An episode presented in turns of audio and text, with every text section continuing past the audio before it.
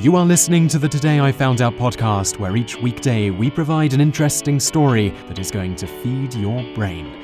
You can read more great articles like this by going to todayifoundout.com.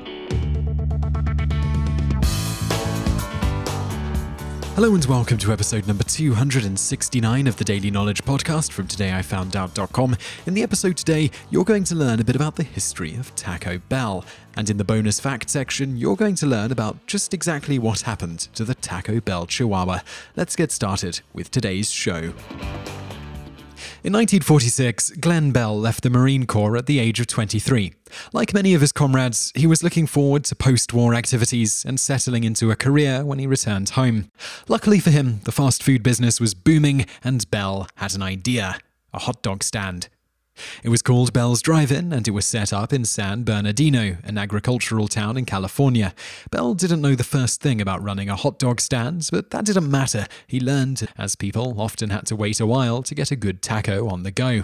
So Bell began scheming. In his own words, my plan for experimenting with tacos was to obtain a location in a Mexican neighborhood. That way, if tacos were successful, potential competitors would write it off to the location and assume that the idea wouldn't sell anywhere else. With his new location secured, Bell began with what he knew hot dogs. Both regular hot dogs and chili dogs were on the menu, and the chili dogs had a secret sauce on them that would later become the basis for the taco sauce we know today. While those were selling, Bell was researching tacos and coming up with ways to produce them quickly. Many Mexican food restaurants stuffed the shells, then fried them, which was partially why it took so long.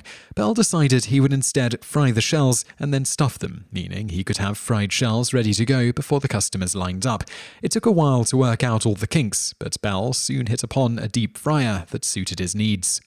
At his tacos debut, they cost 19 cents each, about $1.61 today. According to Bell, I'll never forget the first taco customer because, naturally, I was really concerned about his reaction. He was dressed in a suit, and as he bit into the taco, the juice ran down his sleeve and dripped on his tie. I thought, oh, we've lost this one. But he came back, amazingly enough, and said, That was good. I'll take another one.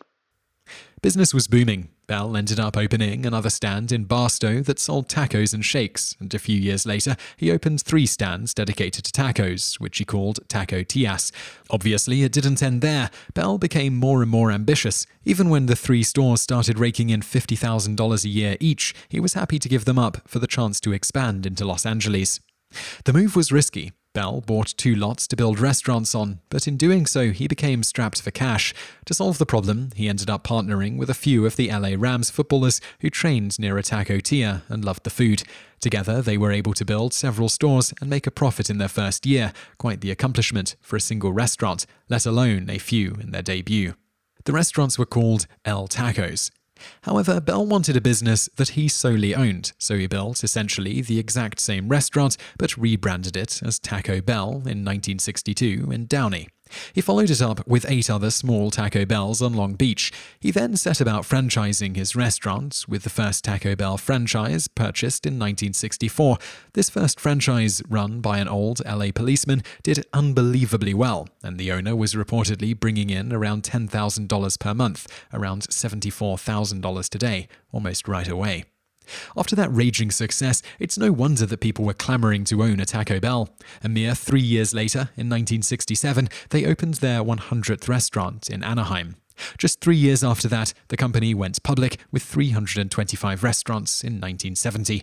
What had once been a tiny hot dog stand had evolved into a huge Mexican fast food company in a little over a decade. Taco Bell celebrated its 50th anniversary back in 2012, two years after the death of its founder. It now boasts some 5,600 restaurants, 350 franchisees, and over 150,000 employees. And now for today's bonus facts. Taco Bell almost never was, thanks to Bell almost starting a mini golf course. Thinking about what people might want to invest in after the war, Bell thought they might want to return to fun pre war activities like mini golf. However, he didn't have quite enough money to run a golf course, so he opted for the hot dog stand instead.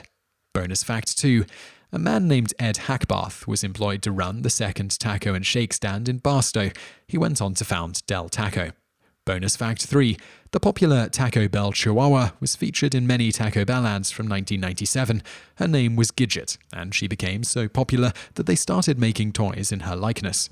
When Taco Bell stopped using the dog in 2000, revenue dropped by 6%, the largest decrease in Taco Bell history.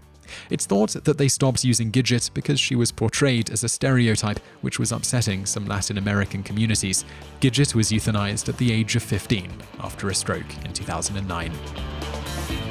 You just listened to an episode of the Today I Found Out Daily podcast. Tune in every weekday for another great episode, or find more articles at todayifoundout.com.